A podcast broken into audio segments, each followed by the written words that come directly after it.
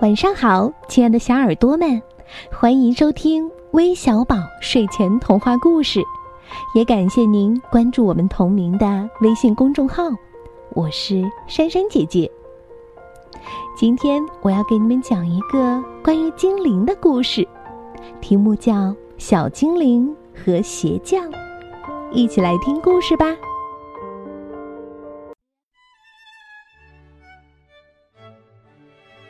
从前有个鞋匠，家里穷的甚至没钱买做鞋用的皮革。一天，他所剩下的皮革只够做一双鞋了。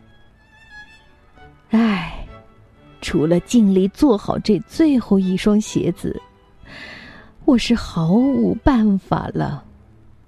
上帝呀，请帮帮我吧！鞋匠这样祷告完，就上床睡觉了。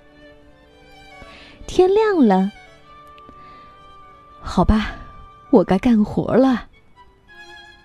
鞋匠一边说着，一边走进他的制鞋作坊。但是，嘿，你瞧，在他的工作台上放着一双已经做好的鞋子。天哪，这是怎么回事儿？鞋匠不知道该怎么处理这件奇怪的事儿。就在这时，一位顾客走了进来。“哇，多么漂亮的鞋子呀！请让我把它买下吧。”这双鞋子使他十分高兴，付给鞋匠许多的钱，足够买两双鞋子的皮革。到了晚上，鞋匠把买回来的皮革裁剪好。明天我要把这两双鞋做好。说完，他就上床睡觉了。可是到了第二天早晨，他的工作台上又摆上了两双已经做好的鞋子，而且都是很棒的鞋。一会儿走进来几个顾客，呀，多么精美的鞋子呀！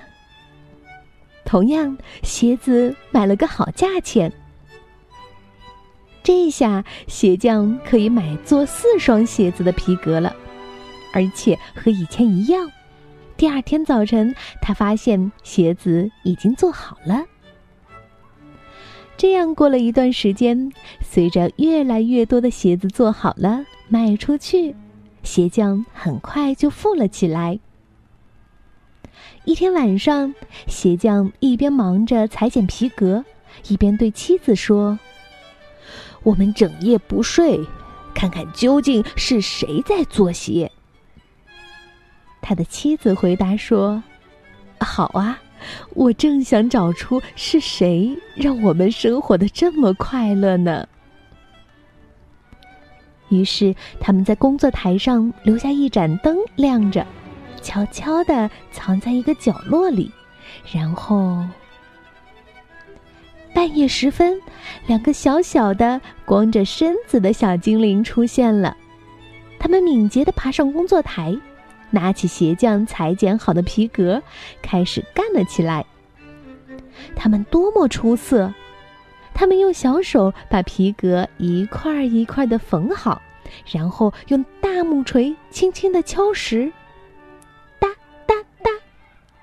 他们头也不抬的干着，没多久便把所有的鞋子都做好了。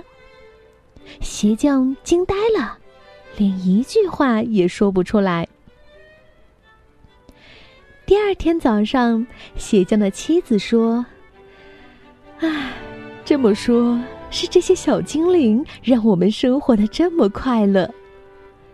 嗯，我们应该感谢他们。”作为回报，我们得为他们做点事情。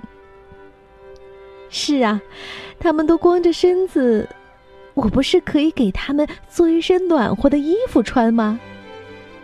嗯，对，那我就给他们每人做一双小小的鞋子吧。于是，鞋匠夫妇开始为小精灵们忙碌起来。到了黄昏的时候，终于做好了。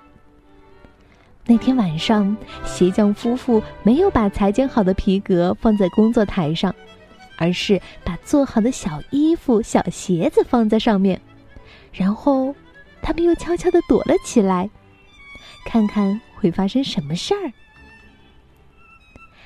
半夜里，小精灵们来了，让我们开始工作吧，他们说。但是，当他们看清楚台上放的是什么东西的时候，甭提有多惊喜！哈，正好合我们的身呢！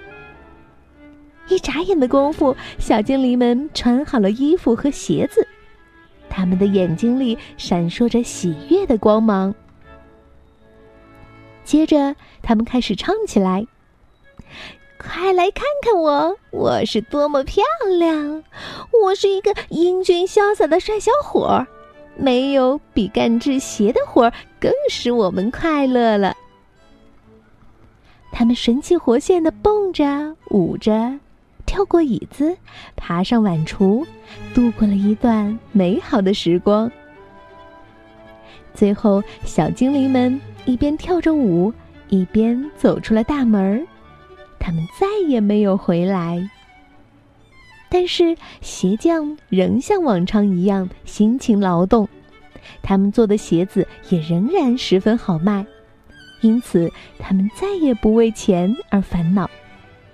从那时起，老两口万事如意，直到离开人世。